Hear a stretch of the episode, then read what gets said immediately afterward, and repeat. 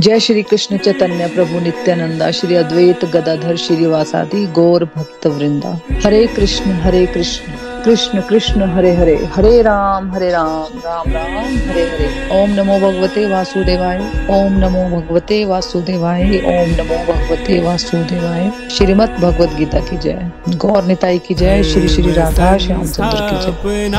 Busy through the body free as the soul Hari, Hari बोल, हरी, हरि बोल। शीर्ष से रहिए व्यस्त मस्त। हरि नाम जपते हुए transform the world by transforming your yourself Shri Krishna. न शस्त्र पर, न शास्त्र पर, न धन पर, ना ही किसी युक्ति पर। हे प्रभु, मेरा जीवन तो आश्रित है केवल और केवल आपकी कृपा शक्ति पर। हरि हरि बोल एवरीवन हरि हरि बोल, जय श्री राधे कृष्णा।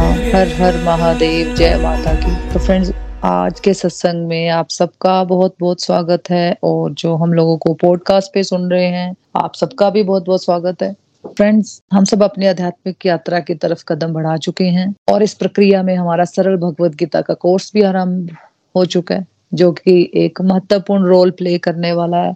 हमारी आध्यात्मिक यात्रा में। सबसे बड़ी बात है हमें अपनी आध्यात्मिक यात्रा के लिए कहीं भी जाने की ज़रूरत नहीं है। ऐसी आध्यात्मिक यात्रा, ऐसी तीर्थ यात्रा हमारी आरंभ हो चुकी है। तो सबसे पहले फ्रेंड्स हम भगवान श्री कृष्ण का आह्वान करते हैं, उनसे प्रार्थना करते हैं, विनम्र प्रार्थना करते हैं कि हम सबकी बुद्धि में परमात्मा विराजमान हो। अपनी विशेष कृपा हम पर बरसाएँ ताकि हम सब उनकी वाणी को, उनकी इंस्ट्रक्शंस को और उनके गीत को अच्छे से समझ सके और अपने जीवन में भी उतार सके। तो फ्रेंड्स हम सब अध्याय दो, अर्जुन ने श्री कृष्ण की शरण ली। ये वाला चैप्टर कर रहे हैं। भगवत गीता सारे शास्त्रों का सार है और अध्याय दो, गीता का सार है। तो इसमें हमने फ्राइडे को दो वर्सेस किए थे तो पहले वो रिवाइज कर लेते हैं। हमने थर्टी सेवन और थर्टी एट वर्सेस किए थे तो थर्टी सेवन श्लोक में भगवान अर्जुन को नेक्स्ट लेवल पर लेकर चले गए। पहले तो भगवान उसको साइंस ऑफ़ सोल की बातें समझा रहे थे तो अब भगवान उसको अगले लेवल पर लेकर गए हैं। भगवान अब अर्जुन को समझा रहे हैं कि कर्म करो। अगर तुम फल की इच्छा से भी कर्म करते हो ना तो भी वो कर्म ना करने से बेटर होता है। कि कर्म करना, जो कर्म नहीं करते हैं, उससे बेटर है। है ना? तो भगवान अर्जुन को कह रहे हैं, अगर तुम कर्म करोगे और अगर तुम युद्ध करोगे, है ना? और युद्ध में मारे गए तो मैं तुम्हें स्वर्ग दे दूँगा। और यदि तुम जीत गए तो तुम धरती के राज्य को भोगोगे है ना? जो पृथ्वी का ये किंगडम है उस पे तुम राज करोगे। तो हमने पेरेंट्स के एग्ज़ाम्पल से भी समझा था कि, अगर आपने अपने बच्चों को अच्छे संस्कार देने की कोशिश की लेकिन अगर आप इस बात से अटैच थे ठीक है ना अगर मैं उनकी देखभाल कर रही हूँ तो कल को वो मेरा ध्यान रखेंगे। आप उस पेरेंट्स से तो बेटर हो ना जो खाली टीवी पर न्यूज़ या क्रिकेट देखने में बिज़ी है है ना? आप कम से कम संस्कार देने की कोशिश कर रहे हो चाहे फल की इच्छा से कर रहे हो लेकिन आप बेटर हो उस फादर से, जो बिज़ी है अपनी ही दुनिया में। आप बेटर तो हो, लेकिन इस केस में आपको चिंताएँ तो रहेंगी। लेकिन अगर आप अपने कर्म ठीक से करते हो तो भगवान की नज़रों में आप सक्सेसफुल ही माने जाओगे, है ना? तो भगवान के लिए हमारी सक्सेस का क्राइटेरिया हमारे निष्ठा से किए गए कार्य हैं फ्रेंड्स है ना? हमारे निष्ठा से किए प्रयास ही भगवान की नज़रों में सफलता है। सामाजिक सफलता नहीं, है ना? लोगों की नज़रों में सफल नहीं बनना है हमें। हमें भगवान की नज़रों में खरे उतरना, है ना? तो यहाँ तक कर्म करो, फल की इच्छा से कर्म करो। तो भी कर्म ना करने से बेटर ही हो तुम, भगवान अर्जुन को समझा रहे हैं। और अर्जुन के माध्यम से हमें समझा रहे हैं कि तुम कर्म कर रहे हो। मतलब अगर बच्चों को हम पालन पोषण कर रहे हैं, अगर इस भाव से भी कर रहे हैं कि कल को वो हमारा लुक आफ्टर करेंगे। तो उन पेरेंट्स से हम लोग बेटर है जो कुछ भी नहीं कर रहे हैं, जो उनको कोई भी संस्कार नहीं देते हैं, जो अपनी ही दुनिया में मस्त रहते हैं, जो एक घंटा बच्चों को पढ़ाना है, वो भी उनको बोझ लगता है। बच्चों के साथ टाइम स्पेंड करना उनको बोझ लगता है, उनको लगता है कि मेरे को तो टीवी देखना है, या मेरे को अपने क्रिकेट देखना है, या मैं तो बहुत बिज़ी रहता हूँ, रहती हूँ तो मेरे पास तो टाइम ही नहीं है। तो अर्जुन को भी भगवान यही कह रहे हैं कि अर्जुन खड़े हो जाओ तुम और मेहनत करो और अपनी ड्यूटीज़ को करो, क्योंकि कर्म करना, कर्म ना करने से हमेशा बेटर है ना? तो हमेशा हमें ये याद रखना है कि जो भी सिचुएशन है हमारी, जो भी समझ आ रहा है आपको, उसमें अपना बेस्ट पॉसिबल देना। इन कंपैरिजन कि आप कुछ करोगे ही नहीं, या हम कुछ करेंगे ही नहीं, है ना? उसका रिज़ल्ट क्या होगा?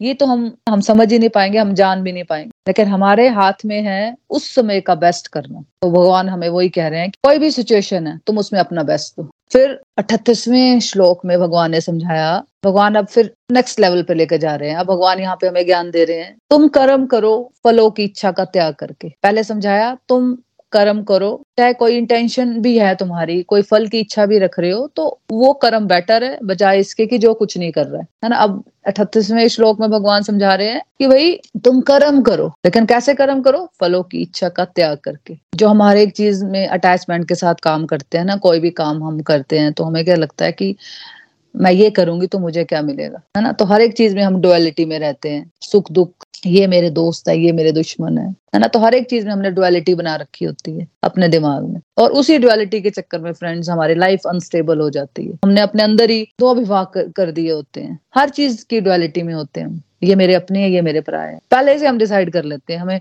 मतलब जो मन मेरा कहता है मैं उसके अकॉर्डिंगली चलती हूँ। इसलिए हम फिर एक्साइटमेंट डिप्रेशन एक्साइटमेंट डिप्रेशन इस फ़ेज़ में रहते हैं। है ना, कि मुझे इस अटैचमेंट के साथ कि मुझे ये मिलेगा और मुझे वो मिलेगा, है ना? इसी कारण फिर हमारे अंदर लस्ट एंगर ग्रीड आता है है ना? जब चीज़ें हमारे हिसाब से नहीं होती, जब फल नहीं मिलते हमें हमारे हिसाब से तो हम फिर गुस्से में आ जाते हैं और हम चीज़ों को गलत चक्कर में भी पाने की कोशिश करते हैं। तो भगवान हमें यहाँ ये समझा रहे हैं कि हम कर्मों को अगर ड्यूटी समझ कर करें जैसे भगवान अर्जुन को समझा रहे हैं कि भाई, युद्ध करना it is just matter of duty तुम्हारा कर्तव्य है, तुम्हारी ड्यूटी है युद्ध करना। तो इसलिए मुझे मतलब अर्जुन को युद्ध करना ही चाहिए। है ना? भगवान समझा रहे हैं कि भाई, हर चीज़ मज़े के लिए नहीं होती कि मुझे ये मिल जाए, मुझे वो मिल जाए। एक्चुअली तो जो हमारे कर्म है, कर्म इज़ ड्यूटी है ना? तो अगर हम अपने कर्मों को एज ए ड्यूटी करेंगे और ये ना सोचे कि मुझे क्या मिलेगा तो एक्चुअली हम पापों से मुक्त हो जाएँगे। उसमें हमें कोई पाप नहीं लगेगा। और अगर हम कर्म एज ए ड्यूटी करते हैं ना तो फ्रेंड्स उससे ना डिटैचमेंट भी आती है कि पता है मेरी ड्यूटी है, मुझे करना ही करना है कर्म। उसमें क्या मिलेगा, क्या नहीं मिलेगा सक्सेस मिलेगी या फेलियर मिलेगा, उसमें मुझे क्या करना है? मुझे सिर्फ़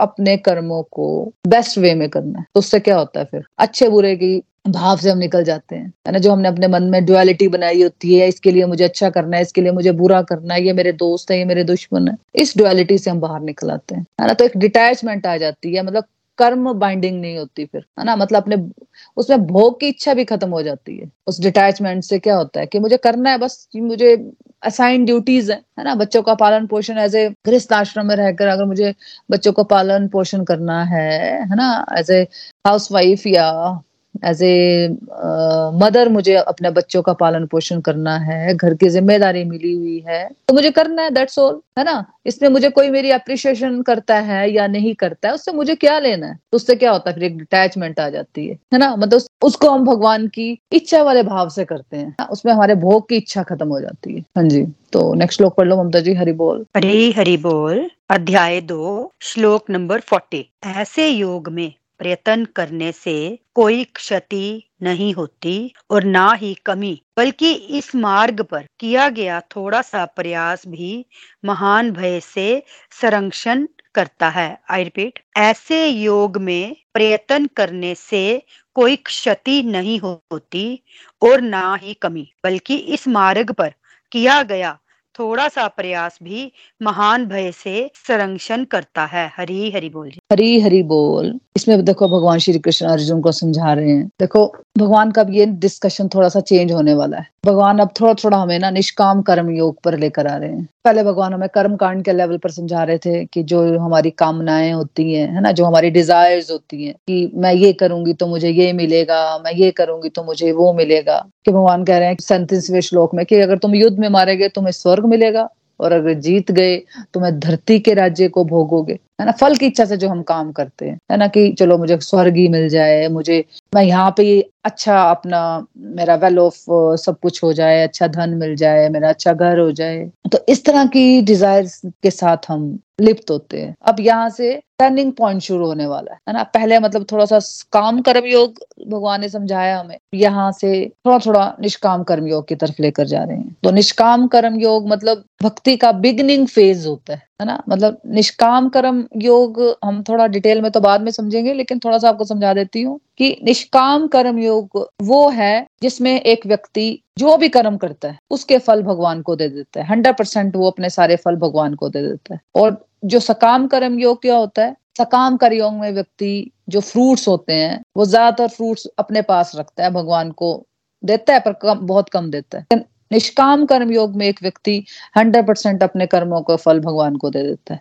इसलिए जो कुछ भी करता है, वो अच्छा बुरा, जो भी सफलता, असफलता उसको मिलती है, वो सारे फल भगवान को देता है तो उससे क्या होता है कि उसको कर्मों का बंधन भी नहीं आता और फोकस भी बना रहता है। अब भगवान श्री कृष्ण अर्जुन को समझा रहे हैं श्लोक में कि भक्ति के रास्ते में हम जो भी मेहनत करते हैं और इस रास्ते में चलकर अगर हम थोड़ी सी उन्नति या ये जो भी मेहनत करते हैं तो हमें उसका कोई भी घाटा नहीं है। है ना भगवान कह रहे हैं कि ऐसे योग के प्रयत्न से कोई भी हानि नहीं होती। भगवान कह रहे हैं कि अगर हमने थोड़ी सी भी मेहनत कर ली ना इस रास्ते में, थोड़ी सी भी प्रोग्रेस कर ली तो सबसे बड़े भय से हम बच सकते हैं। ये भय हम समझेंगे कि क्या भय है, किसकी बात भगवान हमसे कर रहे हैं। लेकिन हमें भगवान की इस बात को समझना चाहिए कि बहुत सारे लोग जब कर्म योग, भक्ति योग के बारे में सोचते हैं ना तो कुछ लोग ना चिंता में आ जाते हैं कि अगर हम इस रास्ते में चलेंगे, भक्ति मार्ग पर या कर्म योग के मार्ग पर चलेंगे तो कहीं हमारी ग्रोथ ना रुक जाए। हम डिससेटिस्फाई ना हो जाए। मतलब कहीं भगवान सेटिस्फाइड ना हो जाए कि इसको तो कुछ नहीं चाहिए और हमारी ग्रोथ ना रुक जाए कहीं पे। तो पहले तो ये मैसेज उनके लिए है कि जब हम भगवान के साथ जुड़ने की एक परसेंट भी कोशिश करते हैं ना फ्रेंड्स देखो, भगवान खुद ही कह रहे हैं चालीसवें श्लोक में कि हमें कोई भी नुकसान नहीं है और भगवान हमें एश्योर भी कर रहे हैं कि अगर लाइफ में इस मार्ग पर चलते हुए, भक्ति मार्ग पर चलते हुए, भगवान के रास्ते में चलते हुए, अगर तुमने थोड़ी सी भी तरक्की कर ली ना तो एवरीडे लाइफ में हमें पीस और हैप्पीनेस तो मिल ही गई ना। है ना? जैसे हम भगवत गीता पढ़ रहे हैं, भगवान के रास्ते में चल रहे हैं थोड़ा थोड़ा चलो, एक परसेंट भी अगर हम चल रहे हैं तो सबसे पहले क्या होता है? सबसे पहले तो हमें मन की शांति और सुकून ही मिलने लगता है। बाहर से तो कुछ नहीं बदला है, लेकिन अंदर से क्या हो जाता है, जो इतनी ज़्यादा हम लोग, मैं मैं की रेस में भागे होते हैं ना, मेरा ये अच्छा हो जाए, मेरे बच्चों को ये मिल जाए, उसमें थोड़ा सा ठहराव आ जाता है ना? तो भगवान क्या कह रहे हैं कि भाई, एक तो तुम्हें पीस और हैप्पीनेस मिल जाती है, अगर हम इस रास्ते पे चल रहे हैं, भगवान के रास्ते में, और हम थोड़ी सी तरक्की कर लेते हैं, है ना? तो सबसे पहले क्या होता है, हमारी एवरीडे लाइफ में हमें पीस और हैप्पीनेस मिल जाती है है ना? और अगर हमने थोड़ी सी और मेहनत कर ली तो डायरेक्ट जन्म, मृत्यु, बुढ़ापा, बीमारी से हमारी मुक्ति हो जाती है। और भगवान के धाम हम पहुँच जाते हैं, है ना? फिर भगवान कह रहे हैं कि मान लो अगर तुम भगवान के धाम ना भी पहुँच पाए तो एटलीस्ट जो तुमने अच्छे कर्मों का खाता अपना खोला होगा, उसके द्वारा तुम्हारा जो अगला जीवन है, वो आज के जीवन, जो भी है तुम्हारा आज का जीवन, उससे ज़्यादा कंफर्ट वाला जीवन होगा। वो चाहे फाइनेंशियली कंफर्ट वाला जीवन हो या इमोशनली कंफर्टेबल वाला जीवन हो, है ना? जहाँ पे हमें हमें अच्छा परिवार मिलेगा, अच्छे रिसोर्सेज मिलेंगे, ताकि जो हमारी, जो अभी की जर्नी है ना, जहाँ पे छोड़ी थी, वहाँ से हम आगे बढ़ सके। तो भगवान कह रहे हैं, पहले तो इस रास्ते में चलने से कोई नुकसान नहीं है। और दूसरी बात कि बहुत सारे लोग ये सोचते हैं कि अगर एक बार मनुष्य जीवन मिल गया तो डिमोशन नहीं हो सकती। हमें एनिमल बॉडी नहीं मिल सकती प्लांट बॉडी नहीं मिल सकती। बट ये सच नहीं है, क्योंकि भगवान ने अगर ये मनुष्य जीवन दिया है तो ये उनका हमारे लिए प्रीशियस गिफ्ट है फ्रेंड्स लेकिन हमने किए वही जानवरों वाले काम, जैसे कि जानवर करते हैं, वही जन्म देते हैं, वही भोग की इच्छा रखते हैं, और वही उनकी भी मृत्यु हो जाती है। लेकिन अगर हमने जानवरों से अलग कुछ कार्य नहीं किए तो भगवान यही पूछेंगे ना हमसे कि मैंने तुम्हें इतना मनुष्य योनि दी, और तुमने क्या किया वहाँ जाके? वहाँ भी तुम लोग बस वही छल कपट करके आ गए, निंदा चुगली में पढ़कर ही आ गए, है ना? मनुष्य जीवन ही एक ऐसा जीवन है फ्रेंड्स अगर हम इसका सदुपयोग करें, या इसका सही यूटिलाइज करें भगवान की बातों पर चलने की कोशिश करें। जो भी भगवान ने हमें भगवत गीता में हमें लर्निंग्स दी हैं, जो योग बताए हैं, हम उन पर चलने की कोशिश करें तो हमें मुक्ति मिल सकती है। इस जीवन की नकारात्मकता से भी मुक्ति और जन्म, मृत्यु, बुढ़ापा, बीमारी से भी मुक्ति। मतलब अल्टीमेटली हम भगवान के धाम जा सकते हैं। लेकिन अगर हम इसका दुरुपयोग करते हैं, है ना, वही नेगेटिविटी में फंसे रहते हैं, कुछ अपने लाइफ में चेंजेस नहीं करते, वही तामसिकता में पड़े रहते हैं गलत काम करते रहते हैं, छल कपट में पड़े रहते हैं, दूसरों को कैसे नीचे गिराना है उसमें पड़े रहते हैं, ईर्ष्या में पड़े रहते हैं, द्वेष में पड़े रहते हैं किस प्रकार दूसरों का नुकसान हो इस भाव में रहते हैं। तो भगवान कह रहे हैं कि भाई, तुम्हारा मनुष्य जीवन छीना भी जा सकता है। लेकिन अगर हम भगवान की बातों पर पाँच दस परसेंट भी चलने की कोशिश करते हैं ना तो भगवान कह रहे हैं कि पहले तो तुम्हें यहाँ के लाइफ में ही तुम्हें पीस और हैप्पीनेस मिल जाएगी। तुम्हारे आसपास के नेगेटिविटी हट जाएगी। तुम्हारे अंदर की नेगेटिविटी खत्म हो जाएगी। और क्या हो जाएगा? और अगले जीवन में भी हमें ह्यूमन लाइफ मिल जाएगी, है ना? मान लो आपने भगवान के रास्ते में चलते हुए साठ परसेंट मेहनत की है है ना? और मान लो आपने साठ करोड़ भी इस जीवन में रहते हुए कमा लिए, है ना? तो क्या होगा? वो जो साठ करोड़ कमाए आपने, वो आपके साथ अगले जीवन में जाएँगे, है ना? लेकिन जो हमने भगवान के रास्ते में जो मेहनत की होगी ना साठ परसेंट की। तो हमारा जो अगला जन्म है, वो ज़ीरो से स्टार्ट नहीं होगी हमारी ये आध्यात्मिक यात्रा। वहीं से स्टार्ट होगी साठ से। लेकिन जो हमने साठ करोड़ कमाए हैं, या हमने आई आई टी आई एस कर ली है तो थोड़ी कि अगले जन्म में हमें पढ़ना नहीं पड़ेगा। हम आई एस के साथ ही पैदा होंगे आई आई टी करके ही पैदा होंगे, या फिर साठ करोड़ के साथ ही पैदा होंगे। ऐसा कुछ होने वाला है है ना? तो भगवान क्लियर हमें बता रहे हैं कि भाई, एक तो तुम्हारा यहाँ का जीवन भी कंफर्टेबल हो जाएगा, जो तुम रोते रहते हो है ना? कला कलेश में पड़े रहते हो तो तुम्हें पीस और हैप्पीनेस मिल जाएगी। और दूसरा क्या हो जाएगा कि जो तुमने मेहनत किया ना भगवान के रास्ते में चलने की, जो भी साठ परसेंट, पचास परसेंट मेहनत की है तो तुम्हारा अगला जीवन पचास परसेंट, साठ परसेंट से ही शुरू होगा। ये केवल एक ही रास्ता है इस रास्ते में जिसमें आपकी पूंजी सेव्ड रहती है फ्रेंड्स दुनियादारी के जीवन में हम जो भी कमाते हैं, वो सब खत्म हो जाता है। वो हमारे साथ नहीं जाता। लेकिन भगवान के रास्ते में हम जो भी कमाते हैं, वो सारी पूंजी हमारी सेव्ड है। हमारे मन, बुद्धि, अहंकार रूपी पेन ड्राइव में, हमारे सूक्ष्म शरीर में, जो हमारे साथ अगले जीवन में भी जाता है। है ना? और हम डर की बात कर रहे थे कि सबसे बड़ा डर क्या है हम लोगों का? है ना? कि अगर हम इस रास्ते में थोड़ी सी भी मेहनत कर लेते हैं, भगवान कह रहे हैं, थोड़ी सी प्रोग्रेस कर लेते हैं अगर हम तो हम सबसे बड़े भय से भी बच सकते हैं। सबसे बड़ा भय क्या है फ्रेंड्स हमारा? हम लोगों का सबसे बड़ा भय होता है मृत्यु से, है ना? हम लोग मृत्यु से सबसे ज़्यादा डरते हैं, अपनी मृत्यु से भी और अपने लव्ड वन को खोने से भी बहुत ज़्यादा डरते हैं, है ना? और ये डर ऐसा है फ्रेंड्स कि, ये डर हमें डिप्रेशन तक ले जा सकता है है ना?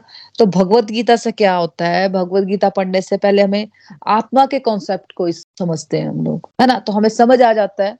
चलो अभी थ्योरी में मान लो, अगर समझ आ रहा है, अभी हम इतना अंदर नहीं घुसा पाए हैं, मान लो। लेकिन हमें थ्योरी में तो समझ आ ही जाता है ना कि मृत्यु शरीर की होती है। लेकिन आत्मा आत्मा की कोई एज नहीं है फ्रेंड्स आत्मा नित्य है, आत्मा अविनाशी है। और भगवान ने हमें प्रीशियस गिफ्ट दिया है ये मनुष्य योनि दी है। और देखो, हम भगवत गीता का अध्ययन कर रहे हैं, है ना? ब्यूटीफुल लाइफ लीड कर रहे हैं हम लोग। लेकिन फिर भी हम रोते रहते हैं, है ना? देखो, हमारा अगर बेटा सेवंथ क्लास में है तो हम चाहते हैं ना कि उसकी तरक्की हो जाए, वो क्लास एट्थ में आ जाए। तो अगर हमें मनुष्य योनि मिली है तो क्या हम सोच भी पाएँगे कि हमें जानवर की योनि में डाल दिया जाएगा? क्या हम सोच सकते हैं? देखो, आत्मा लेवल पर तो हमने समझ लिया कि आत्मा की कभी मृत्यु नहीं होती। आत्मा अजर है, आत्मा अविनाशी है। लेकिन सबसे बड़ा नुकसान ये है कि जब मनुष्य योनि मिली, उसके बाद भी अगर हमने कोई अच्छे कर्म नहीं किए उल्टे सीधे कर्म किए, है ना? फालतू निंदा चुगली में पड़े रहे, छल कपट में पड़े रहे, ईर्ष्या द्वेष में पड़े रहे तो फिर क्या होगा? किसी निचली योनि में हमें डाल दिया जाएगा। तो ये सबसे बड़ा भय है। देखो, सिंपल बात है फ्रेंड्स। अगर हम अच्छे कार्य करते हैं ना तो नेक्स्ट लाइफ क्या है, इसके बारे में तो नहीं पता है। लेकिन ये तो पता है ना कि अच्छे कर्म अगर हम करेंगे, जैसा भगवान ने कहा है भगवत गीता में, वैसा अगर हम जीवन जीते हैं तो हंड्रेड परसेंट क्या टू हंड्रेड परसेंट चांसेस है ना कि हमारा आज का जीवन सुधर जाता है? कोई और नहीं आएगा फ्रेंड्स हमारे जीवन को सुधारने के लिए। हमें खुद ही अपने जीवन को सही करने की ज़िम्मेदारी लेनी है। रिस्पॉन्सिबिलिटी लेनी है। अपने आप की। हमें क्या लगता है कि कोई और मेरा जीवन सुधारेगा, है ना? कोई और मेरे लिए कुछ करेगा, तब मेरी लाइफ अच्छी होगी। लेकिन हम क्या करते हैं, हम अपने जीवन की ज़िम्मेदारी नहीं लेते फ्रेंड्स अगर हम हाउस वाइफ है, मान लो हम कुछ काम नहीं करती हैं मतलब बाहर का कैरियर की ड्यूटीज़ नहीं है हमारी तो कम से कम हमारी घर की ड्यूटीज़ तो है ना? कम से कम हम उन्हें तो अच्छी तरह से करें कि उसमें भी जो हमें रोने की आदत पड़ गई हुई है कि मैं ये करती हूँ, मैं वो करती हूँ। है ना? एक अच्छे से स्माइल पास ही कर दे अपने फैमिली मेंबर्स को, अपने बच्चों को। हर वक्त हम जो रोते रहते हैं, मैंने ये किया, मैं थक गई हूँ, मैंने वो किया, मैंने ये किया। उससे क्या होता है? कितना डिप्रेसिंग माहौल हो जाता है घर का। खुद भी तो डिस्टर्ब है ही है, अपने फैमिली मेंबर्स को भी डिस्टर्ब करते हैं। जब हम डिटर्मिनेशन के साथ चलते हैं ना भगवान के रास्ते में, अपने अंदर से देखो आवाज़ आ जाती है कि मैं क्या कर रही हूँ? सबको पता होता है अपना कि हम अच्छा कर रहे हैं या हम गलत कर रहे हैं। अंदर से जो आपकी आवाज़ आ रही है ना, आपने बस उसको सुनना है। आपने किसी को नहीं पूछना है, किसी ने को नहीं बताना है कि मैं क्या करती हूँ, क्या नहीं, मैं अच्छा कर रही हूँ या नहीं करना है। आपने किसी को नहीं पूछना है। आपके अंतरात्मा आपको बता देती है कि आपकी, आपने क्या किया है और आप क्या कर सकते हो। ये सिचुएशन पर्टिकुलर मेरे पास आई है। मान लो कोई सिचुएशन आ गई है, अच्छी बुरी। हमें पता होता है कि हमें क्या करना चाहिए। हम दूसरों से गाइडेंस के चक्कर में पड़े रहते हैं। कि दूसरा मुझे बताएगा, मैं ठीक हूँ, कर रही हूँ या नहीं कर रही हूँ? इस चक्कर में क्या होता है? फिर हम डिप्रेसिंग सिचुएशन में आ जाते हैं। तो क्या करना है हमें? हमें लोगों की बातों पे नहीं चलना फ्रेंड्स जो भगवान ने हमें गाइडेंस दी है, हमें उस पर चलना तो थोड़ा सा भी अगर एक व्यक्ति आध्यात्मिक दृष्टि से जागृत हो जाता है तो उसको समझ आ जाएगा कि मृत्यु से डरना नहीं है। उसको समझ आ जाता है कि मुझे अच्छे कर्म ही करने हैं। अरे क्या फ़ायदा? मुझे चले ही जाना है जब इस शरीर को छोड़ के। तो मुझे क्यों छल कपट में पड़े रहना? एज ए मदर हम बहुत कुछ कर सकते हैं अपने बच्चों की अच्छी अपब्रिंगिंग कर सकते हैं उनको अच्छे संस्कार दे सकते हैं। वो कैसे आएँगे कैसे उनको, उनको? बोलने से थोड़ी आएगा। अब देखो मैं एक स्टोरी पढ़ रही थी कल इन्फोसिस के जो मालिक है ना नारायण कृष्ण मूर्ति है ना? उनकी वाइफ की कई वीडियोज़ आती रहती हैं। जो मैंने ऑटोबायोग्राफी पढ़ी थी तो मुझे बहुत ही अच्छी लगी थी और उनकी जो बातें होती हैं, बहुत मतलब बहुत मोटिवेशनल होती है। सुधा कृष्ण मूर्ति नाम उनका वो नारायण कृष्ण मूर्ति मतलब जो इन्फोसिस के मालिक है, उनकी वाइफ है है ना? दोनों बहुत बहुत ही वेल एजुकेटेड बहुत ही वेल नोन पर्सन है, आप सब जानते होंगे उनको। कैसे उन्होंने अपने बच्चे को संस्कार दिए? उन्होंने कहा कि मेरा बेटा जब फिफ्थ स्टैंडर्ड में था है ना? किसी बच्चे का बर्थडे था है ना? तो वो अपने फ्रेंड के बर्थडे में गया मेरा बेटा। तो वो आता है बर्थडे से तो वो बहुत खुश होता है कि मम्मा आज मैं फाइव स्टार होटल में गया। उन्होंने फाइव स्टार होटल में हमें लंच करवाया या जो भी पार्टी करवाई। मैं बहुत खुश हो गया। बहुत ही अच्छी पार्टी थी। तो मम्मा मैं भी फाइव स्टार होटल में पार्टी करूँगा जब मेरा बर्थडे होगा तो, तो उन्होंने उस वक्त क्या जवाब दिया वो तो उन्होंने कहा कि मैंने उसको कहा कि हम ऐसा कुछ नहीं करने वाले। बेटा उनको कहने लगा अपनी मदर को कि मम्मा जब भी आ, पैसे की बात होती है आप हमेशा ऐसा करते हो है ना? तो उनकी मदर ने उनको समझाया कि चलो ठीक है हम बात करते हैं इस बारे में है ना? तो उन्होंने कहा कि चलो मान लो आपके क्लास में कितने बच्चे होंगे? तो उन्होंने कहा कि फिफ्टी तो ठीक है, बोला फिफ्टी बच्चों को लेके जाना पड़ेगा, है ना? तो पर मेंबर मान लो वन थाउज़ेंड रुपीज़ खर्चा आता है तो फिफ्टी थाउज़ेंड हो जाते हैं, है ना? तो फिफ्टी थाउज़ेंड और हमारे जो ड्राइवर हैं, उनके दो बच्चे हैं, ठीक है? उनके दो बच्चे हैं और उनकी जो फ़ीस है बच्चों की, वो टेन थाउज़ेंड है अप्रोक्सीमेटली उन्होंने बोला कि ड्राइवर हैं जो, उनकी फ़ीस टेन थाउज़ेंड है। है ना? तो हम क्या करेंगे? हम लोग जो भी तुम सोच रहे हो ना फिफ्टी थाउज़ेंड खर्च करने के बारे में, हम लोग उनकी फ़ीस पे करेंगे। तुम्हारे बर्थडे वाले दिन ही हम उनकी फ़ीस पे करेंगे और तुम्हारा जो बर्थडे हम सेलिब्रेट करेंगे, लेकिन फाइव स्टार होटल में सेलिब्रेट नहीं करेंगे। हम एक सिंपल जगह सेलिब्रेट करेंगे जहाँ पे हम उनको समोसा खिलाएँगे। तो इसके लिए तीन दिन मैं तुम्हें देती हूँ, तुम सोच लो, है ना? तो वो बेटा सोचता है और फिर वो मुझे तीन दिन बाद बताता है कि, ठीक है मम्मा, जो आप कह रहे हो मुझे भी सही लग रहा है, हम जो पैसा वो ड्राइवर अंकल को दे देंगे, उनके बच्चे की पढ़ाई के लिए, और हम ऐसा करेंगे, आप समोसे के साथ ना गुलाब जामुन भी रख देना। तो मम्मा कहती कि, ठीक है, समोसे के साथ हम गुलाब जामुन भी रख लेंगे। फिर बोलते हैं कि मैंने उसको ये समझाया कि हम बहुत साधारण लोग हैं। सोचो वो इन्फोसिस की मालकिन है। फिर उसके बाद बोलते मैंने इस तरह से अपने बच्चों को समझाया और बोलते मैंने समझाया कि हम बहुत साधारण लोग हैं। अगर ठीक है, अगर पैसा है हमारे पास तो कई कारणों से हमारे पास पैसा। लेकिन तुम एक बहुत साधारण माँ बाप की औलाद हो। ये समझाया उन्होंने कि तुम्हें खुद से कुछ करना है ना। अगर हमारे पास कुछ पैसा है तुम्हारे पेरेंट्स के पास कुछ पैसा है तो वो कुछ कई कारण होते हैं जिस, जिसकी वजह से वो पैसा होता है। तो ये कारण नहीं होता ना कि किसी की लाइफ अगर अच्छी है तो उसमें बहुत सारे मल्टीपल रीजन होते हैं। एक रीजन नहीं होता है ना? तो उन्होंने कहा कि तुम बहुत साधारण माँ बाप के साधारण से बेटे हो तो तुम्हें ज़िंदगी में कुछ बनना है। फिर उन्होंने कहा कि या जब उनका बेटा बड़ा हो जाता है मतलब उनको जो फ़र्स्ट सैलरी मिलती है तो उनका कॉल आता है अपनी मम्मा को कि, मम्मा, मैं जो आर्मी लोग है ना, उन लोगों के लिए मैं फ़र्स्ट सैलरी उनको देना चाहता हूँ। तो उन्होंने बोला, जो भी उसमें उनकी सैलरी थी वन लाख के करीब थी, कुछ छोटा सा अमाउंट था उनकी मम्मा ने कहा तो सब उन्होंने आर्मी के लोगों को दिया। और हमारे पास थोड़ा सा भी पैसा हो जाता है तो हम लोग कितना ज़्यादा घमंड में आ जाते हैं। किसी के लिए कुछ कर देते हैं तो कितना कुछ बताते हैं हम लोग, है ना? तो इस तरह से उन्होंने अपने बच्चों की अपब्रिंगिंग की हुई है ना? और उनकी बेटी, नारायण कृष्ण मूर्ति की बेटी इंग्लैंड के जो प्राइम मिनिस्टर हैं, उनकी वाइफ है ना तो इस तरह से उन्होंने अपब्रिंगिंग की हुई है और खुद इतनी सिंपल है वो लेडी मतलब कितना कुछ सीखने को है, अगर हम कुछ सीखना भी चाहें तो। इस तरह से हमें अपने अपने बच्चों को अपब्रिंगिंग देनी चाहिए, संस्कार देने चाहिए। उन्होंने कोई बाहर से थोड़ी सीखना है? हमसे सीखनी है ना सारी बातें। जैसे हम अपने माँ बाप से सीखते हैं तो हमारे बच्चे हमसे सीखते हैं। देखो, उन्होंने इतने अच्छी अपब्रिंगिंग की तो उनको इस बात की कोई चिंता है कि उनके बच्चे कमा सकते हैं या नहीं कमाएँगे? या क्या होगा उनके बच्चों का? उन्होंने क्या किया? उन्होंने अपने कर्मों पे फोकस किया कि मुझे इनको अच्छी अपब्रिंगिंग करनी है, अच्छे संस्कार देने उन्होंने ये नहीं किया कि मेरे पास बहुत पैसा है तो ठीक है जी, ये तो पल ही जाएँगे। ऐसे लोग भगवत गीता को पढ़ते नहीं है फ्रेंड्स भगवत गीता को जीतते हैं ऐसे लोग। तो हमें भी सीखना चाहिए ना इन लोगों से। तो सिंपल बात है, अगर हम समझ जाए, भगवत गीता को समझ जाए समझ जाए, अच्छे कर्म का कॉन्सेप्ट समझ जाए, है ना? तो सिंपल बात है, हमारी यहाँ की लाइफ ही बेटर होना शुरू हो जाती है फ्रेंड्स और जो कल का होगा, वो भी तो बेटर ही होगा ना. कुछ कल के बाद भी जीवन है, मान लो. मृत्यु के बाद भी कुछ है. तो ऑब्वियस बात है कि जब हम अच्छा कर्म करेंगे तो भगवान का धाम तो मिलना ही मिलना निश्चित है ना. उसके लिए नहीं करना है. करना किसके लिए? कि मुझे आज का जीवन बेटर करना है ना? सिंपल बात है. भगवान की गुड बुक्स में मुझे आना चाहिए. तो अगर आप समझ गए कि मैं तो आत्मा हूँ तो फिर जो मृत्यु की टेंशन है, वो तो होगी खत्म. चलो, मान लो थोरेटिकली खत्म हुई है अभी थोड़ा थोड़ा है ना? तो मृत्यु तो हुई नहीं. जैसे हम कपड़े बदलते हैं, वैसे ही आत्मा भी शरीर रूपी कपड़े बदलते ही हम समझ चुके हैं। है ना? तो सबसे बड़े डर की बात ये है कि जो मनुष्य योनि मिली है हमें फ्रेंड्स जिसमें हम अच्छे कर्म करके भगवान की गुड बुक्स में आ सकते हैं, कहीं ये वाली अपॉर्चुनिटी हम खो ना दे। तो थोड़ा सा भी अगर हमने भगवान के रास्ते में प्रोग्रेस कर ली तो इतनी गारंटी होगी कि हमें मनुष्य योनि मिलेगी।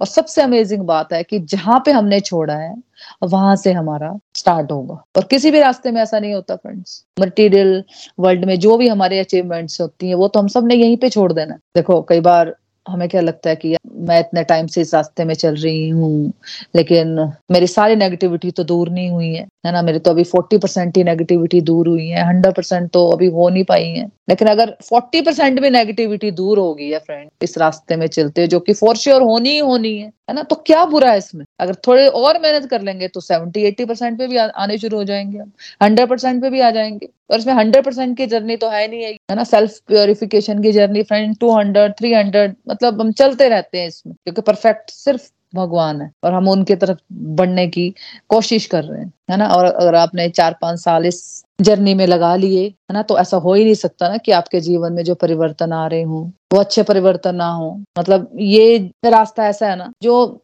हम कहते हैं ना कि ज़िंदगी के साथ भी और ज़िंदगी के बाद भी, ये कुछ ऐसा रास्ता है। मतलब इस ज़िंदगी में भी हमें सुकून देता है और इसके बाद इसमें भी हमें मुक्ति मिल जाती है है ना? तो देखो कितने प्यारा रास्ता है कि हमारी आज की ज़िंदगी भी बढ़िया बन रही है और साथ साथ में ये भी पक्का हो जाएगा कि अगर हमें मुक्ति नहीं भी मिली तो कम से कम हमें मनुष्य होनी मिलेगी, अच्छे परिवार मिल जाएँगे। और जहाँ से हम छोड़ेंगे, मान लो सिक्सटी परसेंट पे हमने छोड़ा है तो सिक्सटी परसेंट से ही हमारा स्टार्ट होगा। और किसी भी रास्ते में ऐसा नहीं होता, है ना? बाकी सारी मटेरियल लाइफ की जो अचीवमेंट्स है, वो सब छूट जाती हैं। लेकिन भगवान का नाम, जो हमारे अच्छे कर्म है, वो हमारे साथ चलते हैं हमेशा ही। हाँ जी नेक्स्ट पढ़ लो ममता जी, हरी बोल। हरी हरी बोल।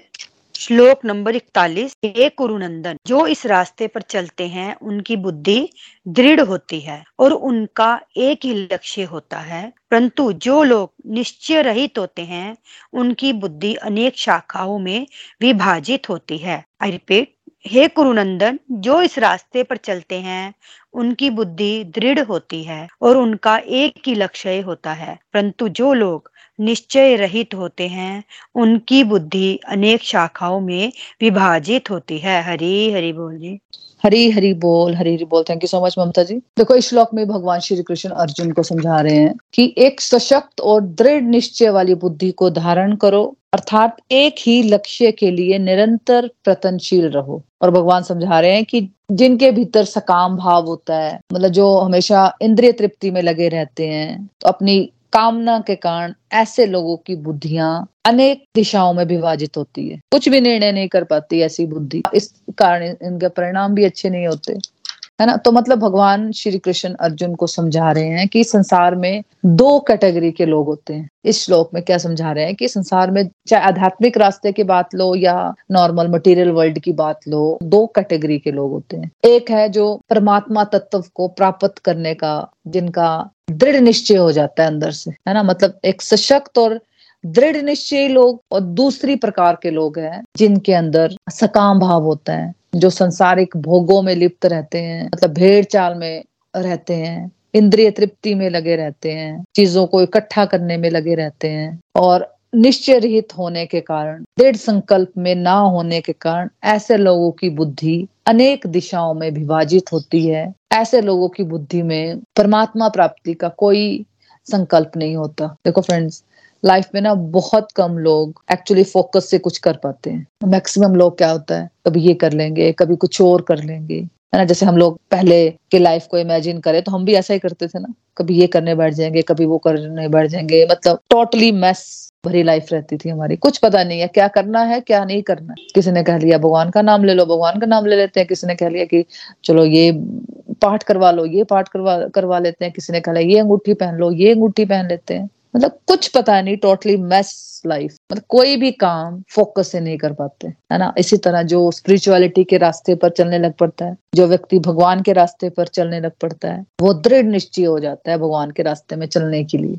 जब वो स्पिरिचुअलिटी के रास्ते में चलता है, भगवान के रास्ते में चलने के लिए दृढ़ निश्चय हो जाता है फ्रेंड्स तो उसके लाइफ में बहुत सारे प्यारे प्यारे बदलाव आते हैं ना? डिवाइन एक्सपीरियंसेस होते हैं लाइफ बेटर होना शुरू हो जाती है तो वो और डिटर्मिनेशन के साथ भगवान के रास्ते में चलने के लिए दृढ़ निश्चय हो जाता है। चाहे कुछ भी हो जाए, उसको अंदर से लगता है, मुझे तो इस रास्ते को नहीं छोड़ना है। इस रास्ते में चलने से ही मेरा जीवन बेटर हुआ है तो मुझे इस रास्ते को कभी भी नहीं छोड़ना कुछ भी हो जाए, चाहे मैं कितना भी माया में क्यों ना फंस जाऊँ, लेकिन अंदर से एक डिटर्मिनेशन होनी चाहिए, अंदर से एक संकल्प होना चाहिए कि नहीं, मुझे वापिस फिर से वही चीज़ें करनी है, फिर से मुझे वापिस भगवान के रास्ते पे चलना है। ना, जैसे फॉर एग्ज़ाम्पल ध्रुव महाराज जी थे, उन्होंने ठान लिया था उन्होंने संकल्प कर लिया था कि मैं भगवान के दर्शन करूँगा और अपने पिताजी से भी बड़ा राज्य मांगूँगा उनसे। देखो, वो बहुत ही ज़्यादा डेडिकेटेड थे। वैसे तो उनकी डिज़ायर प्योर डिवोशन वाली नहीं थी, है ना? लेकिन वो इतने दृढ़ निश्चयी थे, इतने फोकस थे कि जब नारद मुनि जी उनको समझाने आए कि तुम अभी छोटे हो, अभी तुम नहीं कर सकते भक्ति, है ना? तो वो जब समझाते हैं ध्रुव महाराज जी को, नारद मुनि तो ध्रुव महाराज जी नहीं मानते। वो कहते हैं कि भाई, आप मुझे रास्ता बताओ, मैं कैसे भगवान को प्राप्त कर सकता हूँ? मुझे भगवान से, अपने पिताजी से भी ऊपर का राज्य मांगना है। नारद मुनि जी ने उनको गाइड किया, नाम जाप की महिमा बताई। तो ध्रुव जी महाराज ने कठिन तपस्या की छह महीने। वो सेवन इयर्स के थे फ्रेंड जब वो ये सब बातें कर रहे थे। जब उन्होंने कठिन तपस्या की, जब उनके अंदर भगवान को मिलने की इतनी बर्निंग डिज़ायर होगी जब जब वो सात साल के थे। और भगवान ने उन, उनको दर्शन भी दिए है ना? तो ऐसे बहुत ही कम लोग होते हैं। लेकिन अगर हम चाहें तो हम भी भगवान के रास्ते पर स्पिरिचुअलिटी के रास्ते पर चल सकते हैं है ना? हम भी प्रार्थना करें चैप्टर टू के सातवें श्लोक की तरह कि हमें भी आपके रास्ते में चलना आप मेरे गुरु बन जाओ और मुझे शिष्य रूप में स्वीकार करो। मुझे भी आपके रास्ते में चलना है। आप मुझे बताओ, मुझे क्या करना है? इतना दृढ़ निश्चय हमने अपने अंदर कर लेना है।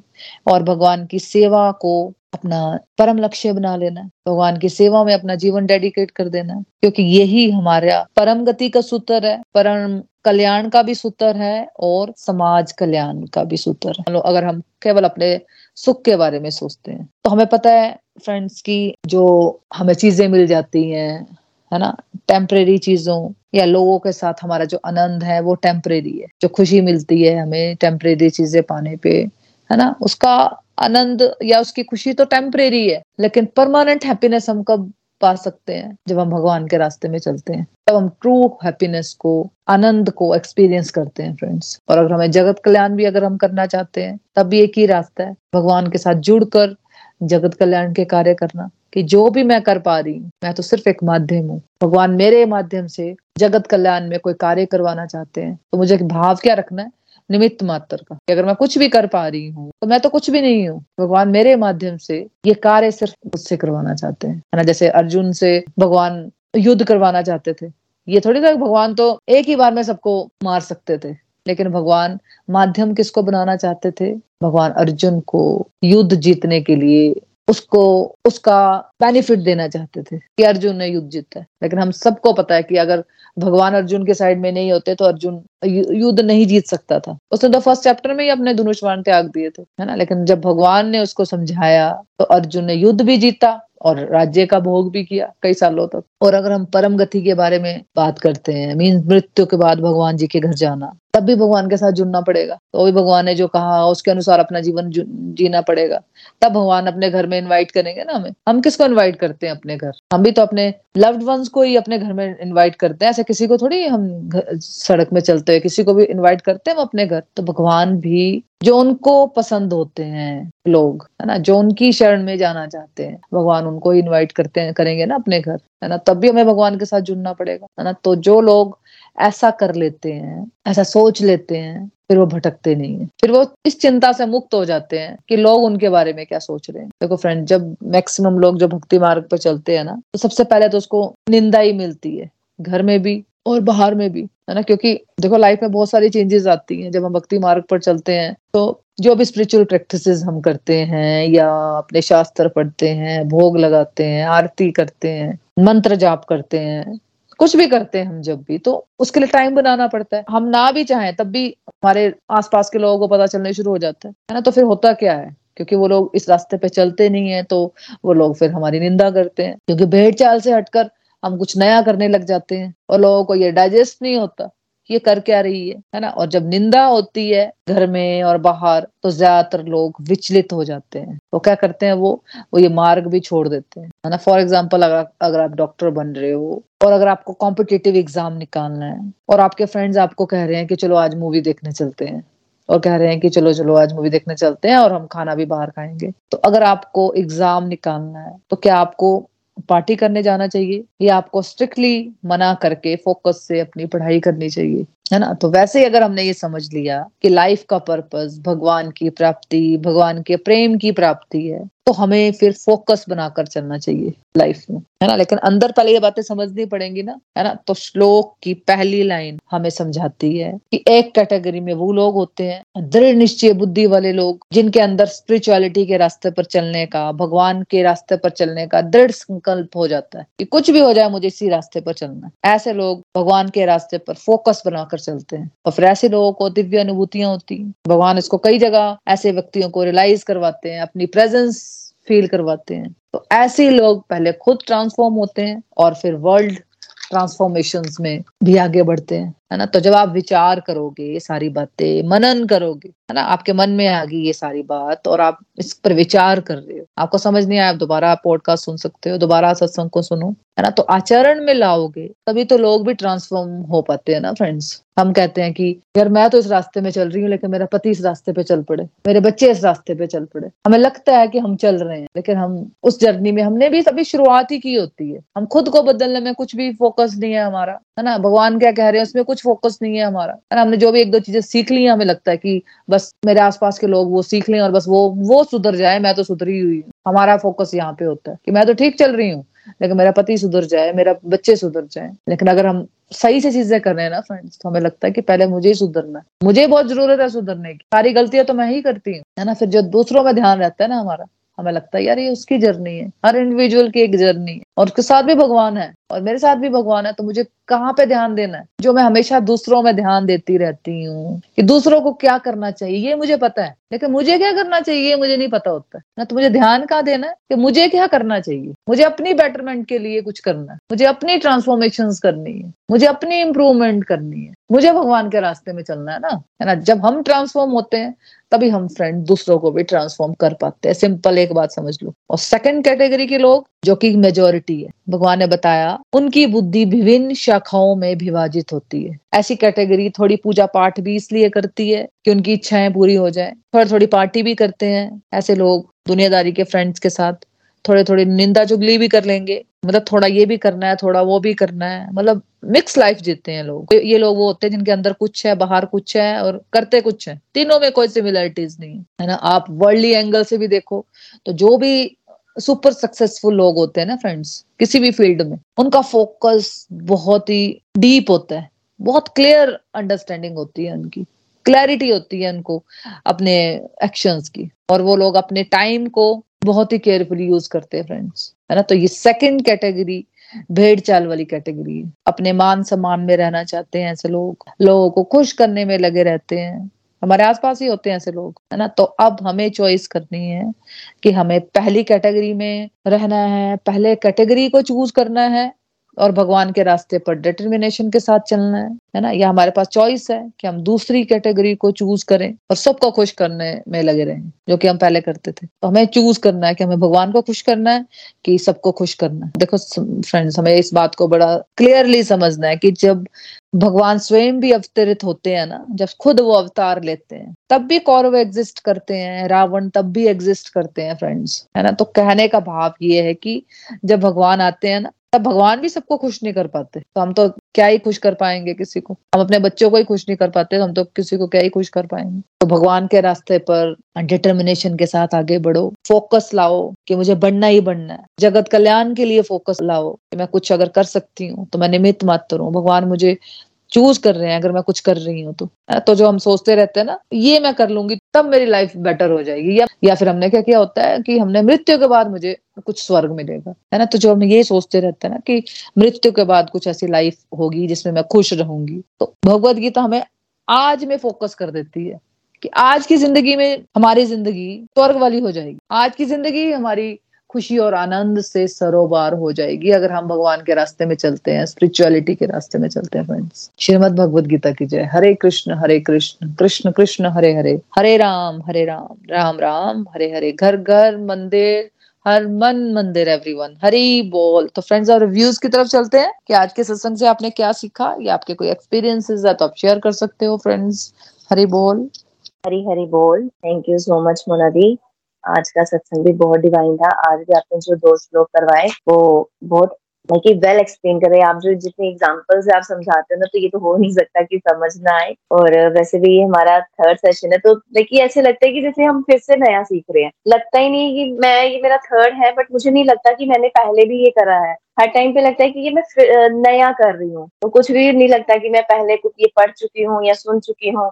हर बार लगता है कि कुछ नया सीख रही हूँ। तो आज के श्लोक से मेरी जो लर्निंग बनी है वो ये है कि कर्म दो प्रकार के होते हैं, निष्काम कर्म, सकाम कर्म। निष्काम कर्म होते हैं जिनको हम फल की अटैचमेंट के बिना करते हैं और सकाम कर्म होते हैं जिनके ज़रिए हमें अटैचमेंट होती है। हम किसी भी प्रकार के कर्म करें, चाहे काम या निष्काम, हमें दोनों प्रकार के कर्मों से फ़ायदा ही होगा।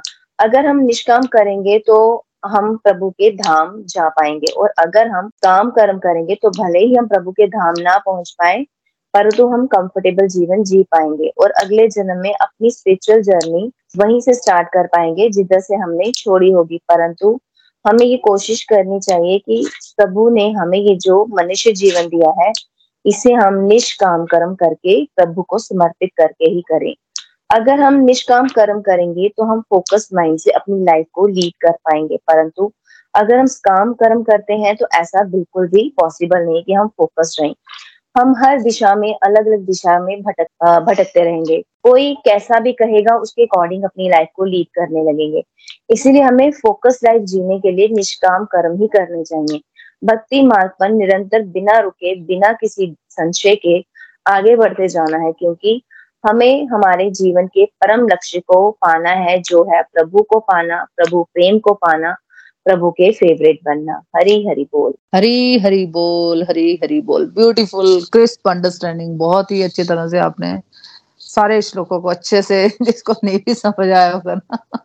आई थिंक दो तीन मिनट से अच्छे से इसको सबको समझा दिया। बहुत ही प्यारी लर्निंग से Pooja ji. Beautiful thank you हाँ जी। कोई और जो अपनी लर्निंग शेयर करना चाहता है फ्रेंड्स हरी बोल। हरी हरी बोल एवरीवन सच में मोना जी, आज का सत्संग बहुत ही डिवाइन और बहुत ही ज्ञानवर्धक था। आपने इन वर्सेस में बहुत ही डीपली हमें ये समझाया और सच में मतलब आपका सत्संग सुनते सुनते मैंने ये अनुभव भी किया कि सच में दो कैटेगरीज के ही लोग लोग हम देखते हैं देखते हैं क्या हम भी उनमें से एक हैं।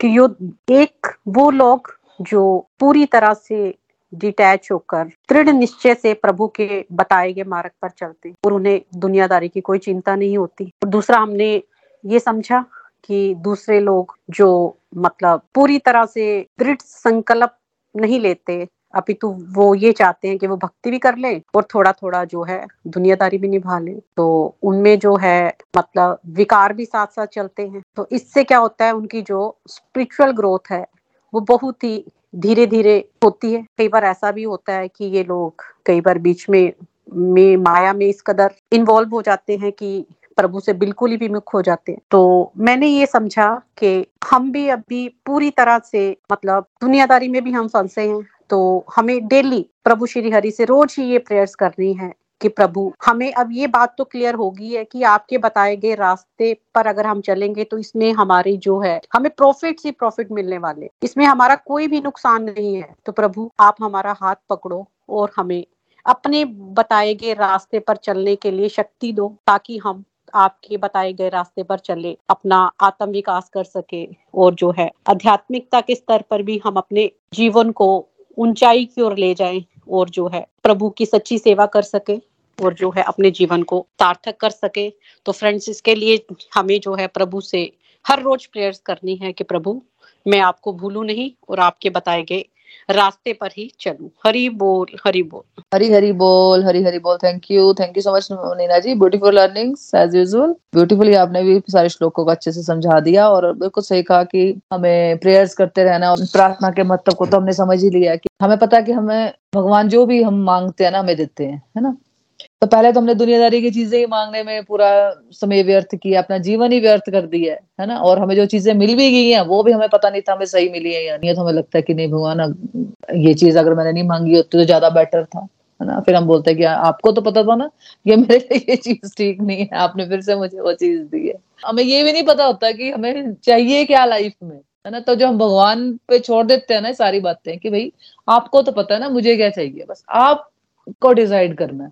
उससे क्या होता है मुक्त हो जाते हैं ना, जो हमें मिलता है। अच्छा मिल गया, तब भी थैंक यू गॉड अगर नहीं अच्छा है तो भगवान में लगता है कि शायद भगवान की कोई लर्निंग है इसमें। कुछ मेरे को सिखाना चाहते हैं, है ना? तो मतलब फिर हमें वही बात है, कर्म बंधन से मुक्ति मिल गई ना। देखो, ये चीज़ हम खुद से एक्सपीरियंस कर पाते हैं, है ना? सारी मतलब हमारे एक्सपीरियंस में ये सारी चीज़ें हम कर पाते हैं, इन छोटी छोटी बातों का एक्सपीरियंस है ना? चलो थोड़ा थोड़ा भी समझ रहे हैं कि अगर हम ये समझ लिया कि चलो, हमने इस चैप्टर में समझा कि हमें प्रार्थना करनी चाहिए, हमें भोग लगा के खाना खाना चाहिए, हमें नित्य निरंतर हमें सत्संग अटेंड करना है है ना? कम से कम चलो मैं बाकी दिन सत्संग नहीं करती हूँ, तीन दिन हमारा सत्संग होता है तो हमें तीन चार दिन हमें क्या करना है? हम लोग अपना पॉडकास्ट पे सत्संग सुन सकते हैं यूट्यूब पे गोलोक एक्सप्रेस के सत्संग होते हैं तो मैं रोज के एक सत्संग सुन सकती हूँ, है ना? तो हम लोग ये तो सोच सकते हैं ना, है ना? लेकिन अगर हम सोचे ही ना, और हम फिर वही बात है थोड़ा थोड़ा हम दुनियादारी में घुसे हैं थोड़ा थोड़ा हम भगवान की चीज़ें कर रहे हैं, लेकिन देखो, करना तो है ये दुनियादारी में, जो भी ड्यूटीज़ मिली है, क्योंकि सारा भगवदगीता है ही कर्म बेस्ड साइंस है है ना? भगवान तो हमें समझा ही रहे हैं, लेकिन करना कैसे है? ये भगवान हमें गाइड करते हैं डिटैचमेंट के साथ करना है। इसलिए जो चीज़ें बताई जा रही हैं, जो चीज़ें हम सीख रहे हैं, नित्य निरंतर उसको हम अंदर पढ़ेंगे, मथेंगे उसको तो अपने आप वो चीज़ें होंगी। आपको कुछ पूछने की ज़रूरत नहीं पड़ेगी, किसी से गाइडेंस की ज़रूरत नहीं पड़ेगी। अपने आप ही जो आपको गाइडेंस मिल रही है ना भगवत गीता की वो ही एनफ होती है है ना? अंदर कुछ पता नहीं है, करना क्या है लाइफ का कुछ पता नहीं है ना? इसलिए हमारे जो आसपास के लोग जो करते हैं, हम भी वही करने शुरू हो जाते हैं। मतलब किसी ने भगवत गीता नहीं पढ़ी है अपने स्क्रिप्चर्स नहीं पढ़े हैं। बहुत कम लोग होते हैं फ्रेंड जो अच्छी बुक्स पढ़ते हैं या अपने स्क्रिप्चर्स पढ़ते हैं तो उनको जीवन जीना आ जाता है ना? लेकिन जैसे हम जो लोग हैं नॉर्मल लोग, वो बस अपने इन्हीं छोटी छोटी बातों में, निंदा चुगलियों में पड़े हुए हैं। उसने मुझे ये कह दिया, उसने मुझे वो कह दिया, है ना? लाइफ कैसे बेटर करनी है? इसलिए हम इन चीज़ों से उबर नहीं पाते हैं फिर। तो हमें समझना है और जो लोग नए आए नए डिवोटीज हैं उनको एक ही बात रखनी है बस नित्य निरंतर रहना है। और जो अपना फ्री टाइम होता है उसमें हमारे रिकॉर्डिंग्स हैं पॉडकास्ट पे आप सुन सकते हो है ना? Thank you so much Neena ji. तो ठीक है फिर हम भजन की तरफ़ चलते हैं। भजन की आज किरण जी आपकी आप भजन गा सकते हो हरी बोल। हरी हरी बोल डिवाइन आज का सत्संग भी हमेशा की तरह बहुत डिवाइन था। बहुत चीज़ें डेली लाइफ में ये हमारे काम आती है रोज़मर्रा की ज़िंदगी में। जैसे आप एक एक टॉपिक जैसे आपने अभी एग्जांपल दी कि उन्होंने अपने बच्चे को जैसे, कैसे समझाया तो ये चीज़ से बहुत काम आती है डेली लाइफ में। यहाँ से सुन के तो हम अपनी लाइफ में, मैं अपनी लाइफ में देखती हूँ कि कैसे करना है तो कहाँ से गाइडेंस मिले। मुझे यहाँ से आपसे बहुत सारी चीज़ें सुनने को मिलती हैं, समझने को मिलती हैं। और आज का सत्संग वही जो आपने दो श्लोकों में बताया कि दुनिया में दो प्रकार के व्यक्ति हैं, जो एक तो भक्ति की ओर दृढ़ संकल्प लेके चलते रहते हैं और दूसरे वर्ल्डली और मुझे लगता है मैं अभी तक वहीं पे हूँ। डिज़ायर भी है मेरे में और थैंक की भावना भी है और कर्म भी करते हैं, हरि को अर्पण करते भी है। गाइडनेस मांगते हैं रोज कि भगवान जी, जो गलती कल की है, रात को जब मंथन करती हूँ, आपने बताया तो कि कल प्रभु, आज जो मैंने किया, कल मैं कोशिश करूँगी कि ये चीज़ मैं नहीं करूँ। और रही बच्चों को सही कहा आपने, संस्कार, यही चीज़ें संस्कार है। पहले मैं अपना बताऊँ, सत्संग से पहले तो मैं कोई कुछ भी बोलता था तो मेरे को ऐसे लगता था, क्यों बोला? तो आज वो ये लट गो की भावना आ गई है। कोई इतनी बड़ी बात हो जाती है तो मेरे को कुछ भी नहीं उसका असर होता है कि मेरे को ऐसे बोले मैंने को कोई बात नहीं। मतलब ऐसे ऐसे मैं अपने में चेंजिंग देखती हूँ। घर में घर के माहौल में बड़े जब कुछ कह देते हैं तो हम बच्चे फील पहले मैं बड़ा फील करती थी। डिप्रेशन में चली गई थी आपके सत्संग के पहले मैंने आपको बताया हुआ है। बट अब अब मैं बच्चों को भी यही समझाती हूँ, अगर बड़े हैं, कुछ बोल गए अच्छा या कुछ तो कोई बात नहीं बेटा। आपने ऐसा नहीं करना। जो आप दूसरों की बातें सुनते हो कि आपको अच्छी नहीं लगी, आपने वो वाली बात नहीं करनी। और मैं अपने भजन की तरफ़ बढ़ती हूँ। सांबली सूरत पे मोहन दिल दीवाना हो गया। सांवली सूरत पे मोहन दिल दीवाना हो गया। एक तो तेरे नैन तिरशे दूसरा का जल लगा। एक तो तेरे नैन तिरशे दूसरा का जल लगा। तीसरा नजरे मिलाना, दिल दीवाना हो गया। सांबली सूरत पे मोहन, दिल दीवाना हो गया।